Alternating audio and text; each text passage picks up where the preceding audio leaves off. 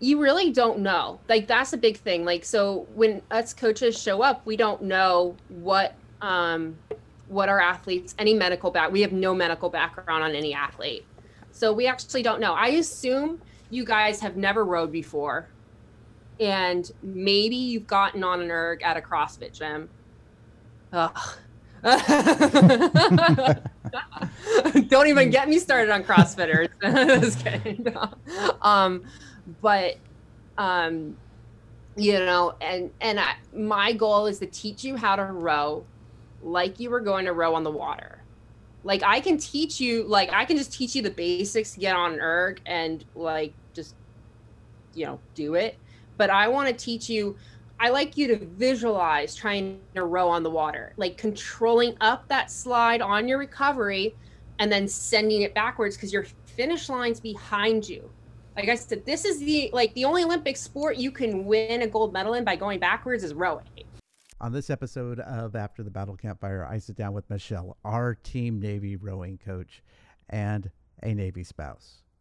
We take the time to talk about what rowing means to her, how she got into helping veterans through adaptive rowing, and what it's like being the spouse of an active duty sailor, and what it's like being a spouse of an active duty sailor during COVID.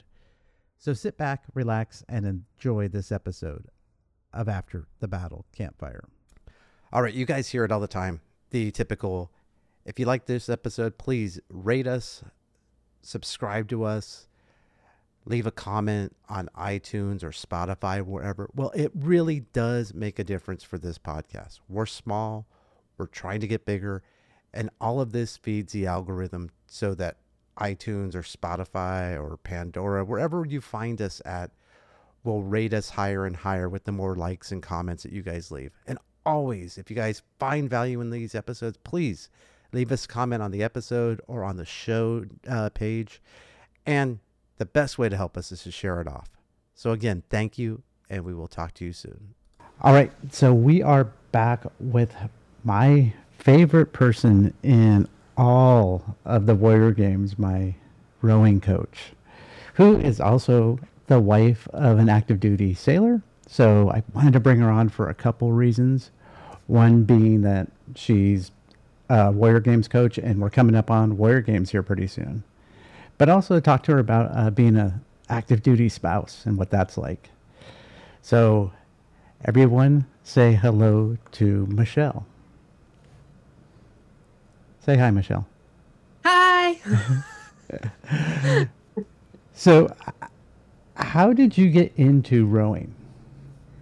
Um, I was not very good at sports. I am not coordinated at all but I'm relatively tall. I'm about five nine, five ten, which is pretty tall for a female. Um, I really enjoy being, you know, part of team sports. Um, and then when I was at college, someone said I'd be a good rower. So I looked into it, joined the team, and that's what happened. Did you have any idea what you were getting into in any way, no. shape, or form? No clue. I just showed up on day one and I joined crew with five friends and I was the only one to make it through the first week. Oh, wow. That's pretty crazy. So, what made you even look at crew? I mean, just as a general thing.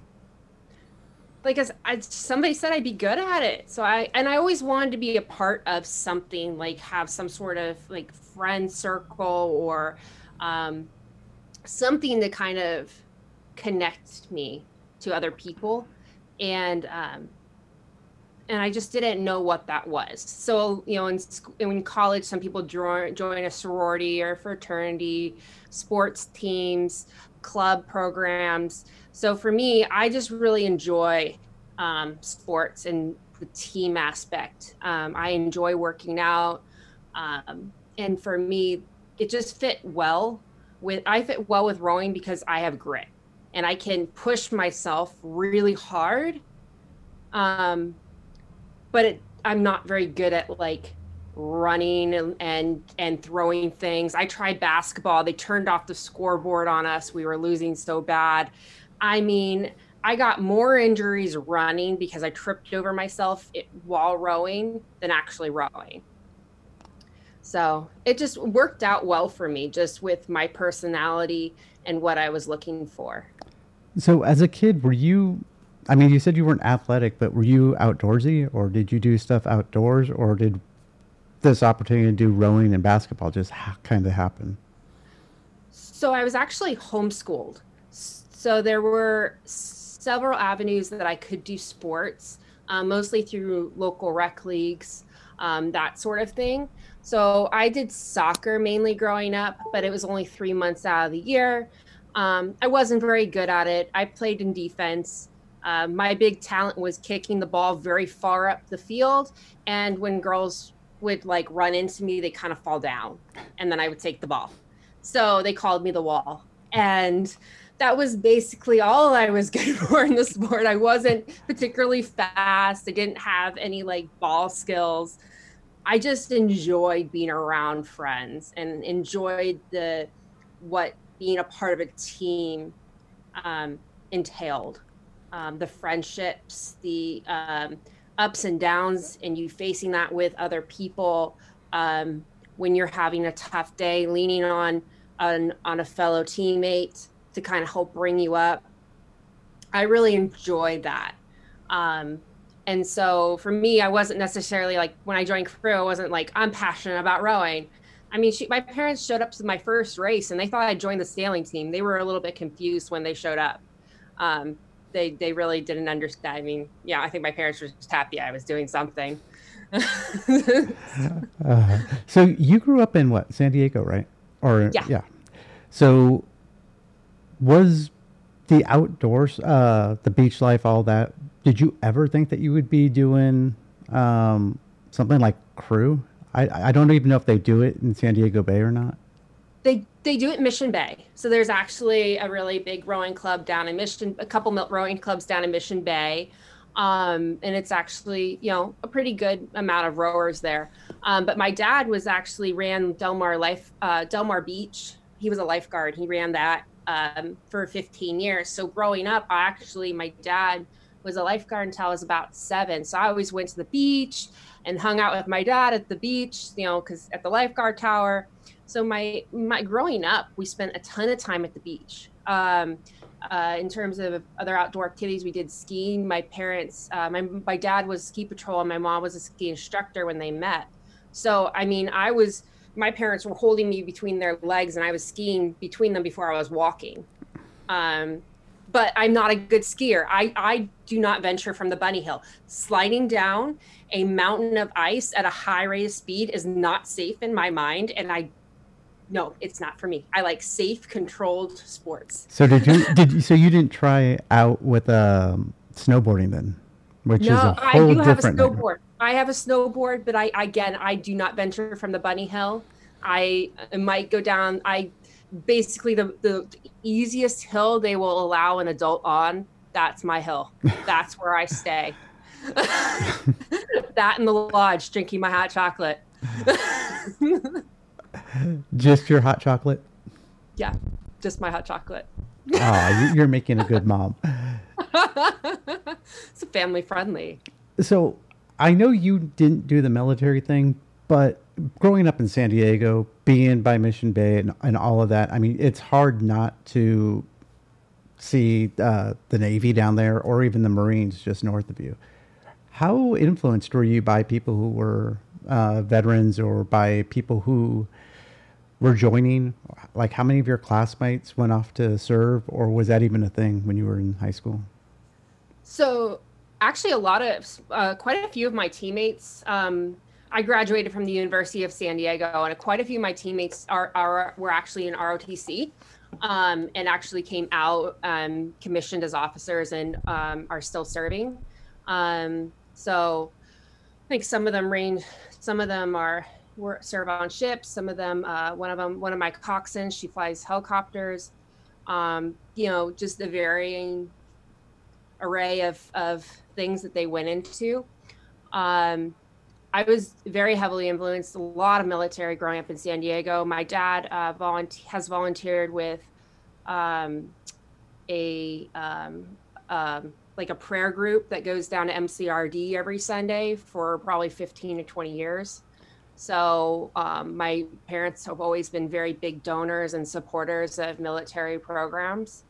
Um, so that was certainly something that that was that was always ingrained in me was giving back, was um, supporting military. Um, my grandfathers both served. My parents did not, but my grandfathers did. Uh, my dad's father, um, a couple, he has a couple, per, he earned a couple per, Purple Hearts. Um, got taken out uh, by a machine gun of World War II. Worked a lot with the um, uh, Filipino guerrillas um, with demolition. Um, so we, def- I definitely had a um, my in my upbringing. My parents were very much you know support the military and give back. Wow, I didn't realize that about your whole family history on that. So, um, for you, how much did it play a role growing up, like as a kid? Did you guys go see the Navy stuff? And just also so for, so people understand, MCRD is Marine Corps Recruit Depot. So your dad was doing prayer groups with the baby crayon eaters to all the yes. Marines out there I love yes so he would and uh, he'd go down there he'd write their you know parents phone numbers in his bible and then call their their parents and like say your son uh, you know is, is doing all right. Uh, he he had flown a few families you know out there and stuff that maybe couldn't afford to go go to graduations. He would you know afford to pay for the fam some of the families to come out to the marine graduations. Um, yeah so i mean we didn't do a ton. I mean we always went to like the air show. Um, there's a really big uh, marine air base in san diego.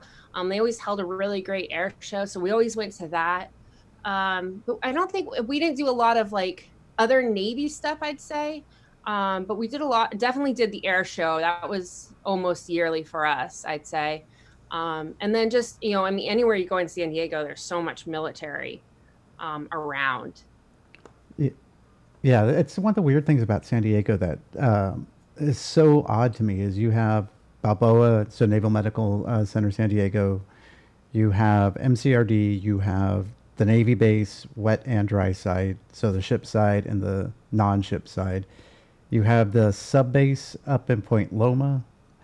There's so much, but yet you can easily forget that there's military there too. It's so crazy.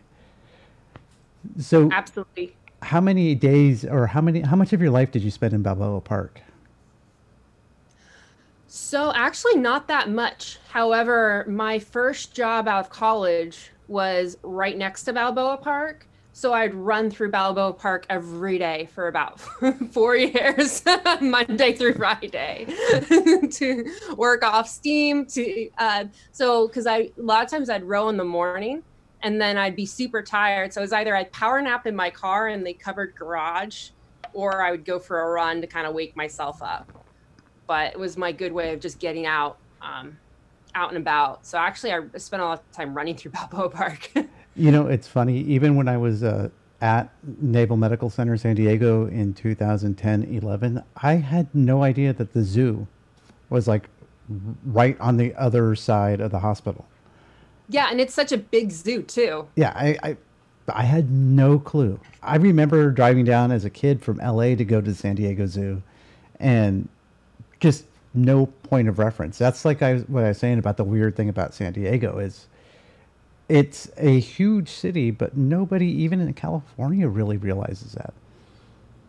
It really is. It's it's I mean, you can easily I mean, I feel like sometimes you almost have 10 worlds in one city it's it's pretty crazy. I mean, you can go from, you know, some of the fanciest upscale shops and boutiques on the planet and in five minutes be you know riding a surfboard with beach bums like i mean and then go to the zoo and then you know i mean it's an incredible how how diverse that city is and how many different things there are and it's just a big city too and it's so spread out i mean you know the the how far north you can go and then how south you know um, and then it can take you pretty much all day to get from north county to south to uh, south county depending on what time day you drive oh yeah yeah i mean um, a perfect example. Uh, so I grew up in Orange County. So when I got sent down to Balboa for some medical stuff that took almost uh, five, four or five months, I would drive home to my mom's house on the weekends. And depending on what time I left, if I left before 12, 12.30 in the afternoon, I could make it uh, up to basically Huntington Beach in about an hour and 20 minutes.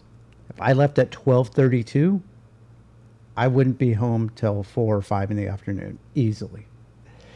It's insane.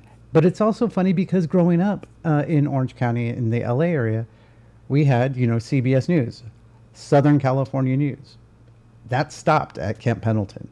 The people in the LA area didn't acknowledge that San Diego was part of Southern California. Very different. You know, I, am definitely a San Diego crowd person. I mean, not, no offense to LA people, but I am all about staying in San Diego. And then, yeah, and then trying to get through LA is a whole nother nightmare. Oh yeah, I would, I would much rather if I ever move back to California, uh, outside of going back to Orange County or probably not even Orange County, uh, San Diego would probably be high on the list for metropolitan areas.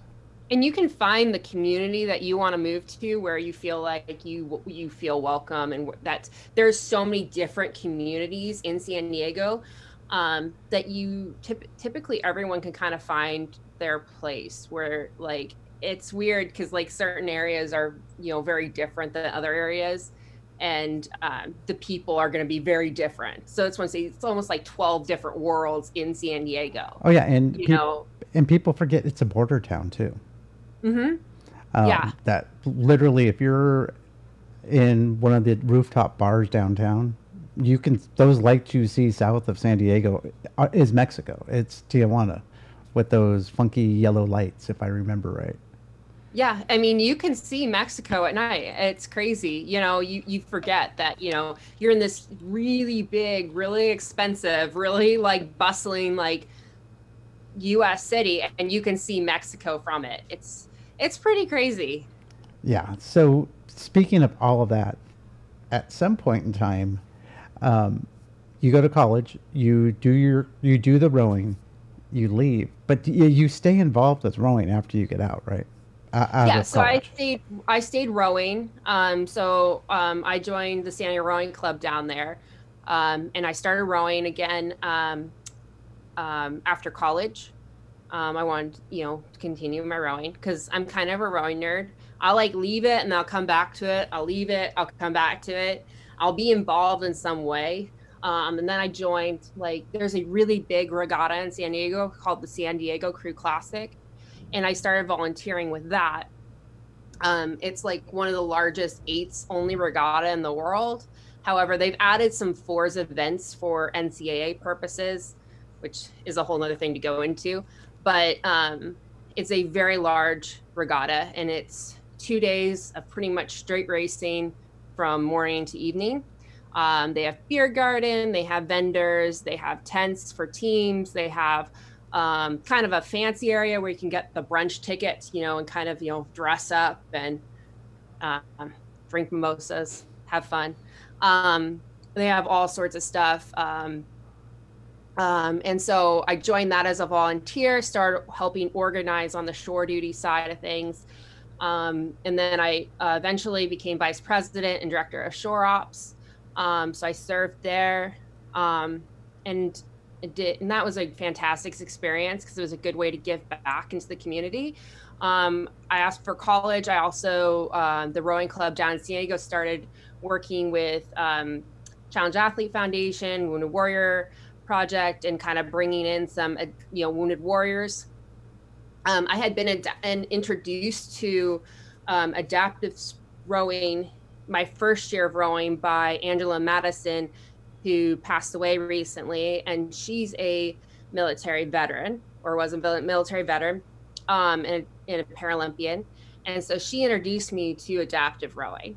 Um, and so it was kind of cool because then I circled back and I was like, got to work with Wounded Warriors. We started working with athletes with um, uh, more invisible injuries and um, until we could till they started. Then they got the, some adaptive equipment and started working with more physically um, disabled athletes and um, kind of flowing in. Um, and then it started not working so well with my work schedule, unfortunately. Um, but you know, it definitely stuck with me as something that was a very impactful um, experience. I remember there was a Marine. He had rowed four years in high school, and this is probably one of the athletes that was most impactful for me. He rowed four years in high school, gotten out, enlisted in the Marine Corps, um, and then went back. He went to the Naval Academy, rowed there for four years, met his wife, went back to the and went back into the Marine Corps, lost both of his legs, and was you know had both his prosthetic legs came out to row with his wife. They just took two singles out and they were out there for you know a couple hours. And he was so positive about the experience. And this was his first time rowing since his injuries. And how how positive he was about his injuries the jokes he was making um, and just how impactful the experience was for him to be able to use adaptive equipment get back into a sport that he had you know loved so much. Because as an athlete you think, oh my gosh, what happens if I get injured? What happens if I get hurt? You know, like this is such a big part of my life. And to see how it had been such a big part of his life, he had been, you know, a pretty decent rower and now was able to row again. And for me, that was probably one of the more impactful athletes. Um, and I, you know, that, you know, that had a big impact in what kind of set me up for how, what this really did for athletes. Um, and um, so yeah, then I, you know, I was rowing a bit. Um, I got married and moved to Virginia. Um, because so I was like, I'm never gonna date a military guy. My big thing was is I would never want to date a military guy. I never wanted to leave San Diego. I had a career. My family was there. My friends were there. I'm like, not dating in the military. And there I was, single for like three years because I'm a little bit picky. I'm I'm not much to settle. I don't settle. So, so real quick, um, you you encompassed a lot there. So, you were doing the um, you were you were going through helping out veterans before you met your husband, then, right? Yeah, and, yeah. So I did that before I met my husband. Okay, and so the other thing I was going to ask is, how did you come across a Navy guy to begin with? Like, how did you guys meet the first time? I met him online. That's how I met him. I met him okay. online. I mean, there's a lot of Navy guys in the bars. There, They're just, are, you yeah. know, I mean, I they weren't really the marriage material. so I knew what I was looking for. So he, uh, you know, rolled out of bed late, showed up late to our our first date in his Jeep. We uh, he, we met at um, our first date was at um, um, at Dog Beach in um, oh um, Point Loma, Dog Beach. His dog joined us. She was their third wheel. She didn't try to you know eat me or anything, so I figured that was a good sign. And you know we had like a three-hour first date just walking around Dog Beach. But yeah, I was like, I'm not dating anyone in the military. I mean, I'll support military guys, but I will not date them. And then I married the first one I dated and we moved like two months after we got married. So when when we met in 2018, you were married by then, right? Yeah, yeah. So I got married in 2016. Okay. So how did you get hooked up with Team Navy? And then I want to kind of go over the what is adaptive rowing versus what you were doing in college. Yeah. So um, so I so when I moved to Virginia, I realized there was no no adaptive rowing here. So I I figured that needed to happen. I was hanging out on the water. I was coaching high school kids with my friend. She um, her husband um, is a officer in the Navy. He just finished up uh, serving as the commanding officer for the USS Stennis. Um, she's awesome. And we were out in the water. I was like, "Hey, Lisa, why is there no adaptive rowing? There's all these military around." She's like, "I don't know." I'm like, "Well, there needs to be." So then I started a nonprofit teaching service members how to row. So for me, adaptive um, can mean many different things. It's not just somebody's missing a limb or has a, you know, you know, anything. Yeah. For me, adaptive is an athlete who may needs who's struggling, who needs any physical adaptations. Um, it's different than college because, like, say an athlete comes to me and says, I'm having a tough day, or I can just see it in their face, they're having a tough day. I'll change my workout based off of what the athletes need. Whereas, like, if I show up to practice in college, I'm doing what my coach told me had scheduled for training. Like, that's not changing. Um, they, you know, the demands are definitely higher. Um, it, you know, they don't take into consideration as much like what's going on in your life. Um, um, you know, really rowing comes first. Uh, they say uh, academics come first, but really it's not. It's athletics. I, I think it's that way with all athletic programs, especially when they're paying for your education. Yeah. Oh yeah. So actually, uh, women's rowing's a great uh, filter. I always I love getting women into rowing because it's a good way for them to um, help uh, pay for college. Um, even men too, because um, even though there's not as many scholarship opportunities for men, it can definitely help sometimes depending on the relationship athletics have with admissions, it can help get an athlete in. Um, I know like the Ivy Leagues do not actually offer athletic scholarships, but it can help with, say, admissions or help you kind of look good on your um, application. So it's definitely helps. Um, and um, so I think for me, it's really important to get like I love getting youth involved in the sport. Um, I love working with youth. I love trying to help them get something positive out of the sport, even if they don't row in college. Like if it just helps them gain self confidence, you know, going through high school and stuff. Because rowing gave me a lot. Rowing gave me self confidence, it gave me goals. It really helped me grow at, into being an adult because I found rowing when I was 18. We're 18 year olds think they know everything. They don't. Okay. We're still growing at 18. We're figuring it out. We're developing so I think it really helped me get some sort of focus, which was really important.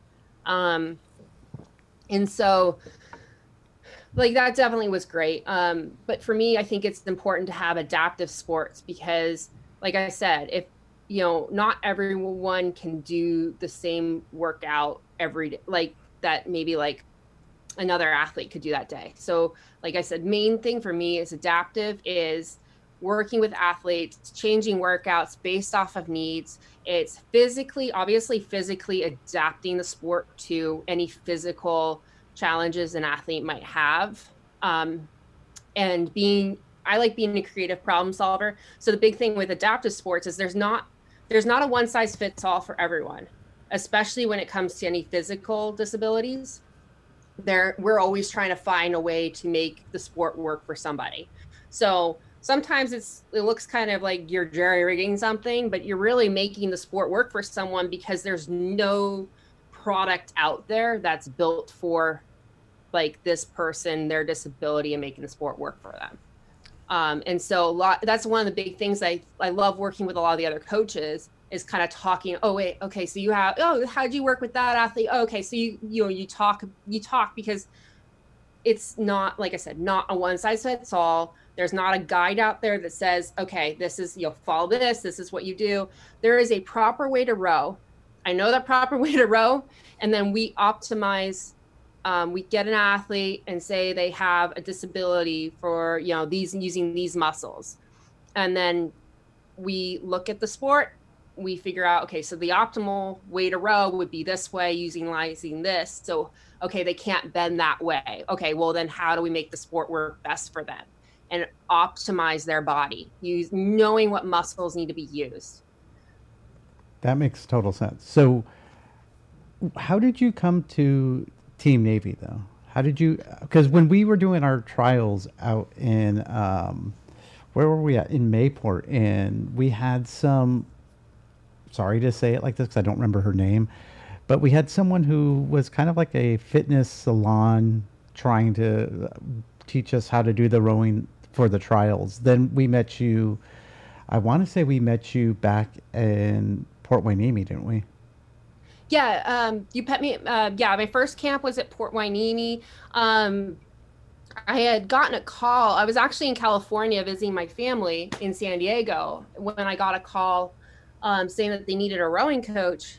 And I was like, oh, oh, you know, they were explaining, you know, this. I'm like, and first I thought it was on the water. And I was like, you're going to get me 40 athletes on the water and I'm the only coach. I'm like, that's a safety issue. and they're like, no, it's not on the water. I'm like, okay. I was a little confused. but then they said ergs. I was like, oh, that's, that's no problem. Um, and so I was actually in San Diego when I got the call, but I, you know, obviously I had to fly back to Virginia because I had a return ticket and I didn't have any of my stuff to fly back. Um, so I flew back to, um, I got a call from the contractor because somebody had given my name to the contractor um, because my husband's active duty. Um, this person I was affiliated with the, um, I think with um, working with Wounded Warriors in his his type of command. and then they had and I had met with that person to kind of talk about what we were doing with my program. And they had given my name to the contracting company um, who was looking for coaches. I believe that's how that worked. Um, and it happened very fast because I got back to Virginia and I flew out maybe like three or four days later. Um, it, it, happened very, very fast. Um, and then I showed up and I was like, I'm here. Hello. I coach rowing. And I was super excited and it was awesome. You guys are awesome. I was like, this is great. Um, so I quickly, you know, they, you know, were like, oh, so Warrior Games is these dates. Are you available? Like, and I was like, yeah, I'll make myself available. Um, and so it worked out well. And it just, it was kind of, it fell in to place. It was just something that kind of fell into place, and um, it was really cool. And um, oh gosh, it was such a great opportunity. It's always like such an honor and pleasure to work with every wounded warrior I work with, um, because you guys are allowing me part of your recovery. Um, you know, not everyone's willing to share their story or wants to talk about their story, and that's okay. Uh, but for me, um, probably one of the coolest uh, things is when somebody feels so comfortable with me that they're willing to open up and talk to me um, and that they trust me in that way. Um, because as coaches you're not and as athletes you're not required to tell us anything medical. We are not provided with anything medical.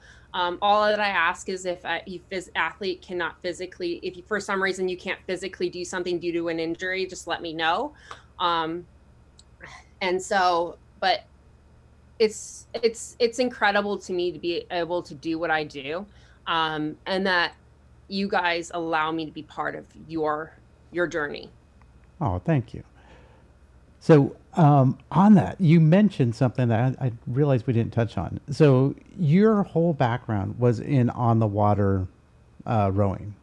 Yep. And what we do at the Warrior Games is with they're called ergs, but most people just see them as the rowing machines the concept twos. Yes. So, oh god, I hate those things. Um so how much different is that mechanically than actually being on the water for someone so with I, disabilities? I teach you to row like you would row on the water. I don't just teach you to erg. And so actually erging is a big part of rowing in a part of any program they are what we dread using. They are the the mechanism we test on. We do um, so in uh, the olympic and paralympic distance is 2000 meters. That's the sprint distance for collegiate rowing as well. So our testing is not so like at warrior games it's one minute and four minute. Our event is 2000 meters. In the fall it's 6000 meters. That's our endurance. So our sprint is actually 2000 our endurance is a 6000 meter test. Um so we train for a slightly different distance. Um, yeah. And uh, six six thousand meters. Yep. That's six kilometers. So that's doing math real quick. Three, almost four miles. You're just cruising, man. You're just you're just cruising. You're getting a good sweat on, good oh, yeah, workout. So yeah and so that's kind of what we'll do in the fall. We would do that from like when we get back to school like september through november would probably be one of our final races would be. Um, and then we would you know take away for go away for christmas break and then come back in all sprint training all the way through the end of school. Oh wow so, so that's how that would work. so, what did you think when you got there? What did you expect as far as the people that you were going to be putting through um, the whole course when you came out to the camp? You really don't know. Like that's a big thing. Like so when us coaches show up, we don't know what um what our athletes any medical back we have no medical background on any athlete. So we actually don't know. I assume you guys have never rowed before and maybe you've gotten on an erg at a CrossFit gym. Don't even get me started on CrossFitters. Just kidding. um, but um, you know, and and I, my goal is to teach you how to row like you were going to row on the water. Like I can teach you, like I can just teach you the basics to get on an erg and like you know do it. But I want to teach you I like you to visualize trying to row on the water, like controlling up that slide on your recovery and then sending it backwards because your finish line's behind you. Like I said, this is the like the only Olympic sport you can win a gold medal in by going backwards is rowing. That finish line is behind you. You sending backwards. If you slam all of your weight forward, you're going to be sending negative energy towards that you know start line. You don't want to send weight that way. You want to send it backwards. You want to control it backwards. And so the big thing is when the ergs start walking you want to figure out why. You want to figure out why the, um, the and usually it's to do with um, the power being uh, applied inappropriately. So it's being applied wrong. So it might be being applied up and back versus just straight back. So like these are stationary machines. They're not supposed to move. If you I was going to say so what, I was going to ask you. So when you're when you say walking, I'm, I can think of one of our athletes, uh, rather large, bald Corpsman guy, uh, who, I mean, no joke. You would have the machines lined up in a row, and by the time he was done, he was back or forward like ten feet. And so, so you work on that. It's not something that you master over three camps. It's something you have to consistently work on. But the idea is that as a coach, I'm giving you the tools that you can go home and feel comfortable and confident to go to a gym. Like I want some somebody who doesn't work out all the time to come out of a camp with me, sit next to somebody who's bulging muscles, does their, you know, CrossFit and like looks like they know what they're doing on an erg. And I want that per- my athlete to be able to sit next to them and confidently get on that machine, set their resistance properly you know not just throwing it to a 10 and realizing the damper is not your actual resistance that's adjusting your resistance your your resistance your your drag factor. Yeah we're going over a reminder course here tommy yes. So I, so when that crossfitter slams it to a 10 and then like comes up on their toes and like pushes from their toes and becomes tiny dancer little ballerinas like you like that person's doing it all wrong where my athlete feels comfortable and confident that they've had appropriate coaching teaching them how to row right so that they don't injure themselves that they're using their legs not their back you know you know and applying their you know even though like that person might be going at like really fast like look really great because they're really strong they're super fit they're into fitness but unfortunately that athlete will probably most likely have an injury very soon um, over that repetitive um, improper rowing. Whereas my athletes, like, you know, you're doing it right. You have that confidence to be in that gym next to that other athlete. You feel comfortable that you've had the coaching. You know you're doing it right. And even if you're not going that fast, you're perfecting your technique so that you continue continue to do the sport for the rest of your life. Rowers row until we die. We row until our hundreds like that's what happens. Like yeah. you have a hundred and some odd, you know, hundred year old rowers out there. You know, you can row for the rest of your life. Yeah, and the, uh, just that thought of being out there on an erg at 105. yeah, and you can compete at the World Indoor Championships at 105. Did someone do that?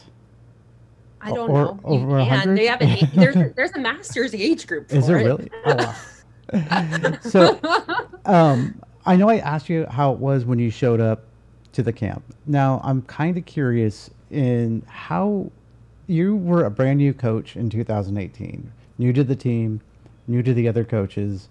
you were also slightly younger than most of the coaches. How were you treated by the coaches when uh, you got to the camp? Oh, I was treated great. Everyone's awesome. Like I love the coaches. Um, you know, any but everyone, the staff, the coaches, everyone's awesome. Um, they were very welcoming. Um, they were excited to learn. Uh, staff and uh, would jump into sessions. I've had other coaches jump into the sessions and just kind of want to pick, you know, my you know, my you know ear on like the technique and stuff. Um, because like what's really cool is like we're you know we're specialists in our sports but we don't know the other sports necessarily very well. One of the coolest things is I like to go to the other sports and kind of learn about them.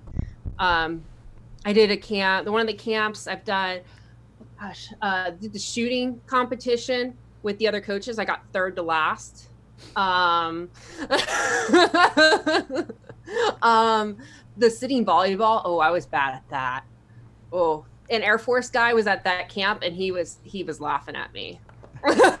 you know, sitting volleyball is one of the few sports I have absolutely just said not gonna even play, not even gonna go there. That just something about sitting on that on that basketball court floor on your butt and bouncing around. I've and everyone complains about the erg seat. Have they not played sitting volleyball? yeah, I mean, I mean, I played volleyball a little bit around high school, not on the high school team, but just around high school. And I've had a volleyball come at my face, and it's not a fun thing standing and being able to dive out of the way. We, I remember watching. I think you were there with us at the uh, finals for sit volleyball in 2018, and we were watching people almost get their noses taken off because they play so hard, and you have no nowhere to go. You're stuck. The scariest thing that happens in rowing is what we call catching a crab. And if the oar doesn't go into the water at the exact at the right angle, the force will f- make the oar handle fly back at the athlete due to the momentum of the water. And if you don't duck fast enough, you can get launched out of the boat. You can break your ribs. It doesn't feel good. Uh, no, I can totally understand. Maybe when you have a, a pretty, pretty highly ranked uh, um, Division One eight going at full speed, and that oar comes flying at you, better duck. I also had a coxswain take me into bridge once. She was staring at it, and I was rowing backwards, and I was in, in a four. Um, I think this, this might have been my senior year in college. We're going full speed right to this bridge. Oar hits it, flies back at me. It knocked me out of my shoes and broke my foot stretchers because our our feet are actually our foot stretchers attach are attached to shoes in the boat, and you just slide your feet into the shoes. Make sure you wear socks because the, these are not your shoes. Uh, and so the foot stretcher snapped in half because of the force. So. Wow. Uh, on the erg side, though, there's not much. Yeah, I guess there's not much that can no, really go no, wrong. No, there's the, the dangers are, are minimal to none unless you unless you have um, any if you have trouble with stability you can fall. Um, but thankfully the ergs are pretty low to the ground um, to the fact that a lot of times you can be caught or you can kind of catch yourself um, or you can like maybe have bars made that kind of sit next to you to kind of like help you catch yourself a little bit um, they also make some adaptive equipment that helps if you um, really need the stability. They make a kind of a tractor seat that slides and it provides a little bit more stability on the back and the sides. Oh, okay. That I found very useful for athletes, uh, especially with uh, more severe TBIs. So I want to go to another place, but I do want to know so, what's it looking like for this year for the Warrior Games? Do we have a good team? Or have you had, have you guys had any camps yet? In person. Yeah. The last in person camp I went to was like a year and a half ago. When we all became patient zeros because Jewel and I, Jules and I were hanging out at the China Air terminal eating food that eh, back in January. Oh, oh, oh, oh! Thank you very much for the last year and a half. it's our way of giving back. so yeah, I mean, my last camp was at Port Hueneme, January 2020. Um, yeah, I guess that was yeah. all of ours. There was a Hawaii camp after that, but rowing oh, wasn't right. at the Hawaii camp. Um, so because they divided it. Um, then we were about to have camp, and then that got canceled. Yeah. So, do you think it's going to happen this year? Yes. Okay. So I think it, it's going to happen. I think I think everything's going to happen. I think that they're going to be. Um, I think they're going to do their best, you know, to mitigate um, the risks. Um, obviously, I don't know things like whether spectators are allowed and all of that. Um, you know, I know coaches are, you know, are required to wear masks, whether you're vaccinated or not at camp. Uh, will be required to wear masks. Um, so, um, you know, I know I, I'm I'm pretty sure that everything's going to happen, and I'm very grateful for that because I know that when games got canceled last year, it was wore very hard on a lot of athletes um, because a lot of athletes make it, you know, big. You know, it's a, it's a Warrior Games is a big deal, and I, I, you know, I don't know if every athlete in every you know service member out there under and every civilian understands just how um, competitive games is um, and and how big it is so you know i definitely want to you know mention that because i don't think everyone realizes just how competitive it is and you know coming from the background i have i i know what fast is and some of these athletes are very very fast um, yeah. you're getting incredible power incredible and and the um, not just the level of, and then the athletic athleticism is great, but also the sportsmanship. It's just one of the greatest like athletic events I've ever you know been to. So, speaking of uh, competitiveness, which one are you looking forward to watching this year, the Olympics or the Paralympics? Now that you've been an, an adaptive sports coach for a few years. Honestly, I look forward to both. You know, I really do you know, I, yeah, I, I look forward to both so much. Um, so I'm just excited. I'm just, I'm excited to watch it all. I love watching sports. I don't I don't even necessarily have to like that sport that much. I just like to watch sports, and especially if like you know I go to a friend's house and they like say they're a hockey you know family. I don't watch hockey at my house, but if they have a team, I will root for that team and I will learn about hockey. so, um, you started a nonprofit out in out in Virginia, right? Doing mm-hmm. Is it just purely adaptive or is it all rowing? It's adaptive for the most part, really. Or and then we work with community partners to kind of um, help facilitate like a more competitive, non-adaptive programming. Um, like we work with uh, the USL locally for their outdoor adventure team um, and that's you know open to active duty uh, service members and their spouses. Um, you know, we have a community rowing program that we're partners with to kind of also work with. Um, but really, we're mainly adaptive, and it really helps kind of.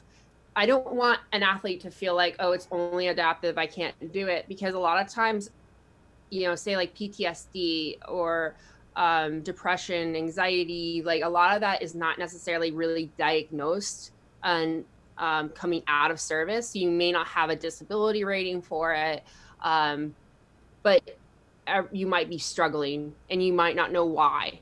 Um, and I really, we really work to foster an environment that's very welcoming to all, um, where you don't have to be in the best shape ever, where you don't have to be in the best place ever, but you feel welcome. You feel like you walk in and you have a friend.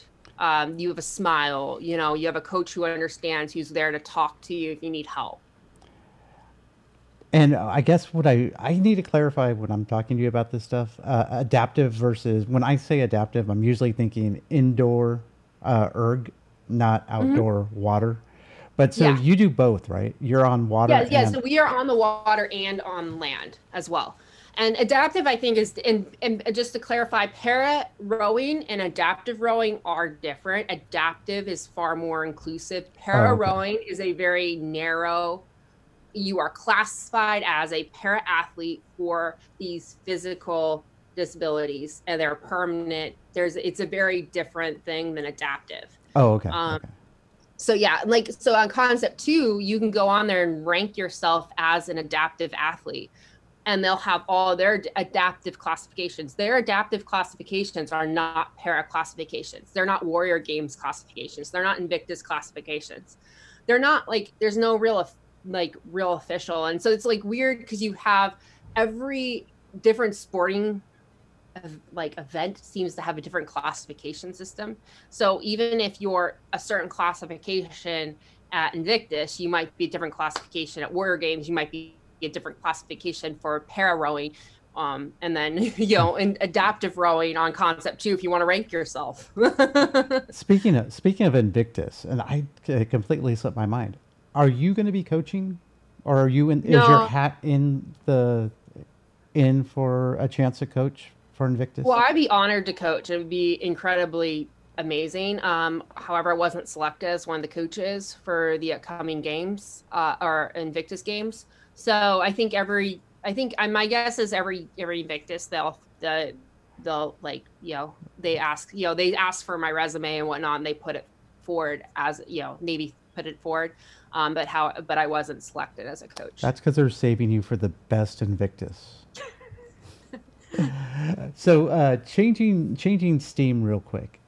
You and this is one of the other reasons why I wanted to talk to you was because you like you said grew up in San Diego, you were around military but you weren't really involved in military. You said you would never date someone in the military. You ended up marrying someone in the military. So I want to talk to you about being new to the military life and what's it what is it like being a military spouse now? It's rewarding. It's very frustrating. there's a lot of there's a lot. Um, uh, the healthcare's pretty good. Um, the you know the uh, stability and the, you know I come from a very corporate area where there's not as much stability. You get you can get laid off a little easier, you know that type of thing. But there's a lot more i feel like repercussions if somebody doesn't act properly um, and that type of thing. Whereas i feel like it's very frustrating in, in the military sometimes is navigating that as a spouse i just want to walk in there and i want to be like this is what's up come on and it's like no you have to do it this way you have to fill out this paperwork and i'm like ah because it's not just a job. Like this also is almost a lifestyle in the way that it does shape your where you're living. Um, it you know it shapes a lot. You know, and, and depending on you can make it more about more part of your life or less part of your life. The military. Um, you know, we live off base, but we live close enough to base my son can hear the national anthem in his nursery every morning. So at 8 a.m. so, um, but we live close to base. um, we deal with base traffic. Um, but, you know, I mean, I'm, you know, I, I shop at the exchange and the commissary, but I also shop at the Kroger and, you know, Target. So, um, you know, I'm not, I'm not part of like you know a lot of like the FRG that type of thing. Um, Which but, is the you know, uh, family readiness group. Yes. Look at me. I'm I'm talking acronyms here. I, know, I don't know I'm, where this came from. I have no idea. but I, I, it's like you know it. I you know I just have to. Sometimes I'm just frustrated. Well, at least you don't live near an army base, which Thankfully, I'm far enough away I don't hear it. But Army likes to blow up canyon cannons during colors, so 8 a.m. and you know when they do taps at sunset. Yeah, I'm not sure my son would nap through that. That, I, that I mean, at least at least the music is like a little bit soothing. I don't know. well, you just need to teach him that when he hears taps, it's time to go to sleep. yeah exactly. So your husband's in um, in a career field that has a little bit more deployments, a little bit higher risk than say someone working in an office. Going into your marriage, did you realize that? Yeah. So on our second date, he showed me a picture of someone with no limbs and said, "Are you have to be okay with this?" Oh Jesus! Oh.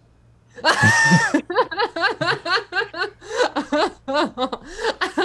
like, I mean, I don't know if he was like just trying to like scare me off like as quickly as possible, or like, you know, we'll see where this goes. I also on the same date tried, um, like, accidentally tripped him in the middle of the street. So I don't, you know, I, I guess I tried to kill him this on our second date too. So, um, but you know, just, you know, like I, yeah, there's definitely risk, um, a lot of it, um, but you know what? Like I know my husband won't do won't put other people in danger um any in situation. Um nothing he wouldn't ask somebody to do something he wouldn't do himself. Um and he joined he joined the navy wanting to be what in EOD tech. He didn't want to be anything else.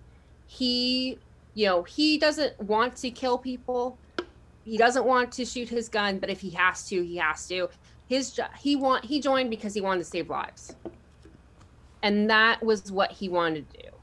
Um he's a very good shot but he but that's not like what he didn't join so that he, could shoot a gun and shoot at people and take lives. That's not what he joined um but he enjoys um you know thinking. He enjoys you know the mental aspect of it. Um he enjoys a lot of the the fun. He's like a big kid, so for him, like he gets to blow stuff up and have fun. And I mean, you know, that's that for him is fun.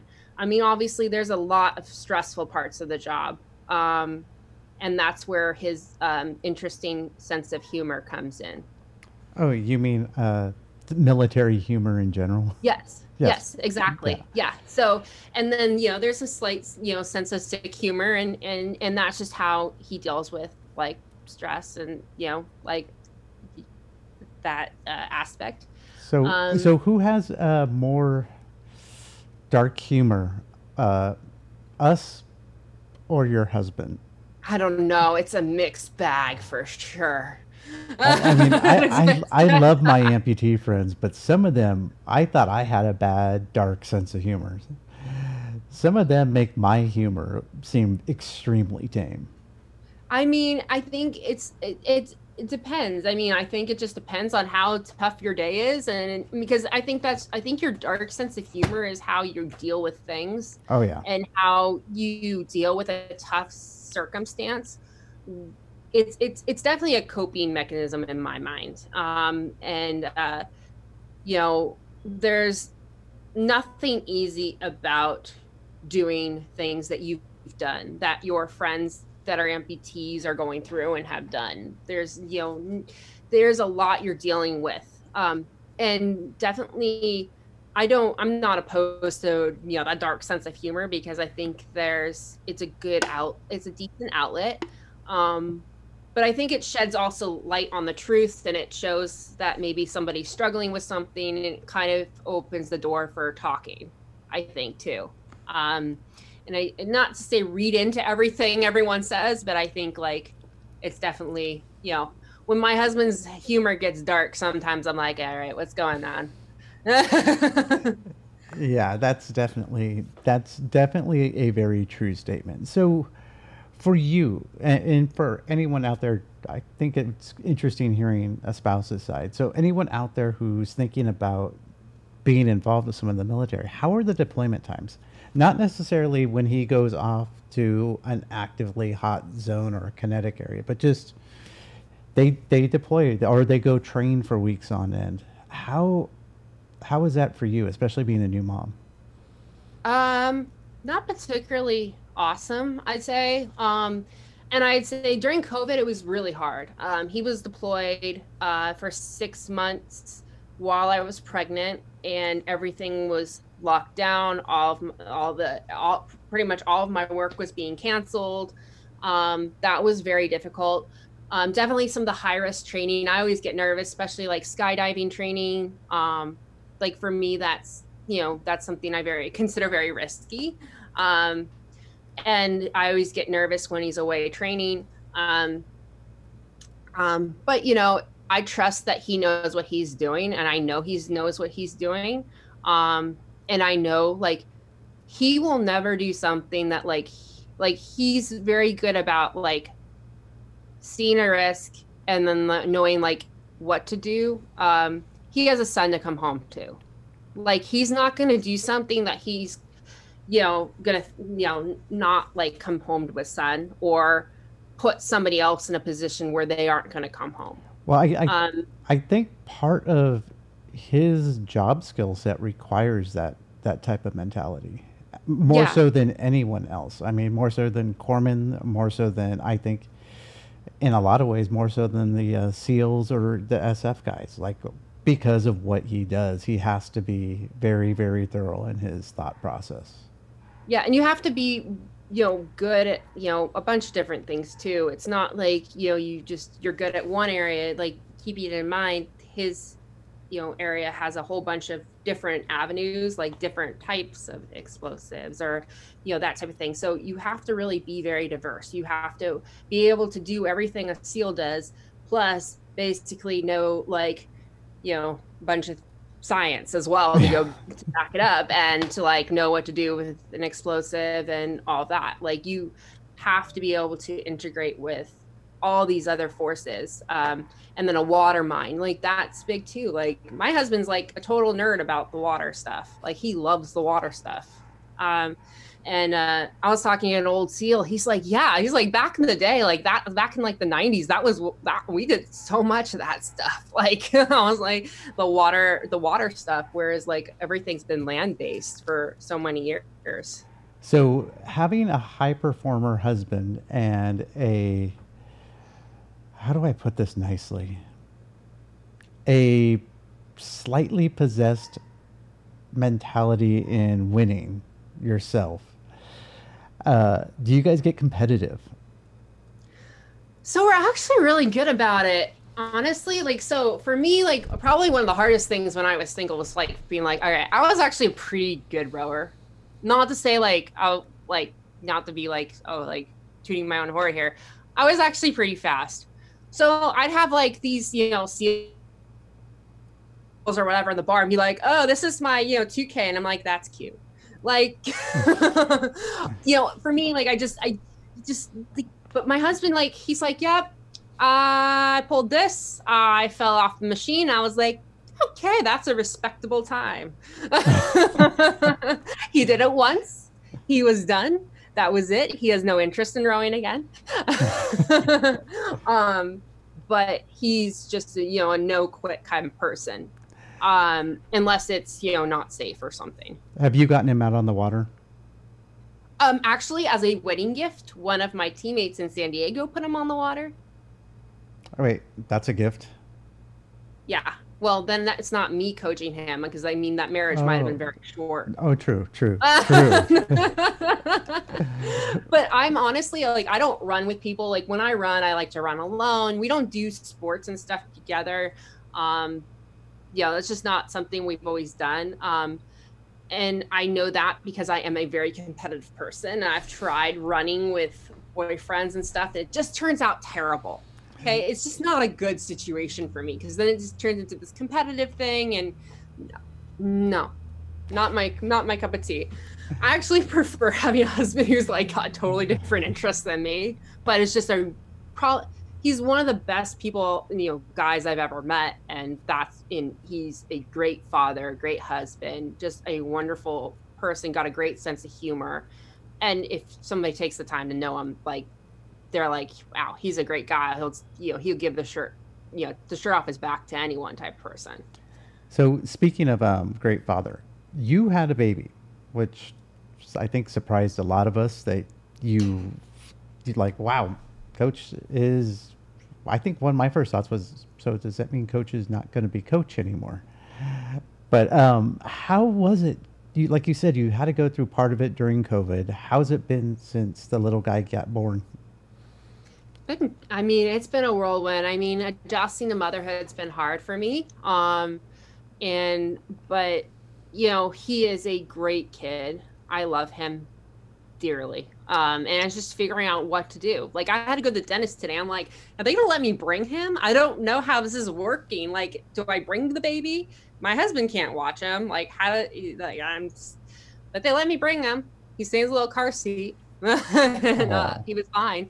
But you know, it's definitely been an adjustment period. Um, like for the camp that's coming up, my mom's flying out from San Diego to watch him, um, so that my husband doesn't have to be away from his son um, for you know that amount of time. Because like as a spe- like I know my husband's gonna miss big chunks of my son's life why would I, you know, I don't want him to miss more than he has to. So my mom was very nice and willing to come out, fly out from San Diego to take care of, you know, take care of Noah during the day while my husband's at work. That makes sense. I mean, and that's, I mean, the military family life is hard without a kid, and I can only imagine what it's like with a kid, and especially yeah. with you being as involved as you are. You're... Yeah, and and then like for games, I'm probably gonna drop him off in Charleston with my sister-in-law. My husband's sister's married to a C-17 pilot who's stationed in uh, um, Charleston. So she's like, "Oh yeah, Aunt Megan, I will take him. I will take him." She's like, she's stoked for a few weeks with her her nephew. nice. so, um, speaking of you were in Virginia. So Virginia's had some weird back and forth with the whole COVID thing how much did that affect your ability to maintain um, your fitness and actually getting on an erg or getting out in the water yourself? So for me, um, I own my own erg, and then um, for me, I do also own my own single. So my husband purchased me a boat um, as like a gift because I sold mine when we moved because it just I was like this doesn't make sense. Why are we moving to a new area? I don't know where to put my boat. Like I'll sell it before we move. So he bought me my dream boat. My dream boat bought me my dream boat. Oh, rower jokes.